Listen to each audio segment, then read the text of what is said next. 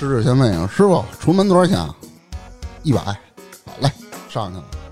然后从那包里掏出了二百，然后就给那师傅。我以为他喝多了，我说我操，怎么给二百啊？我还提醒他去一百。然后那师傅也说，哎，小伙子一百就够了，那给我二百。然后他说不，这一百一会儿您估计得洗个车。哈哈哈有天应该是九十点钟，还是甚至更晚那会儿吧，接着扎辉电话，我说喂，扎辉，是兄弟吗？我说啊，我说你喝酒了吗？是兄弟吗？我说是兄弟，你是喝酒了吗？是兄弟过来。我说你在哪儿呢？你就过来吧。我说你在哪儿呢？是兄弟吗？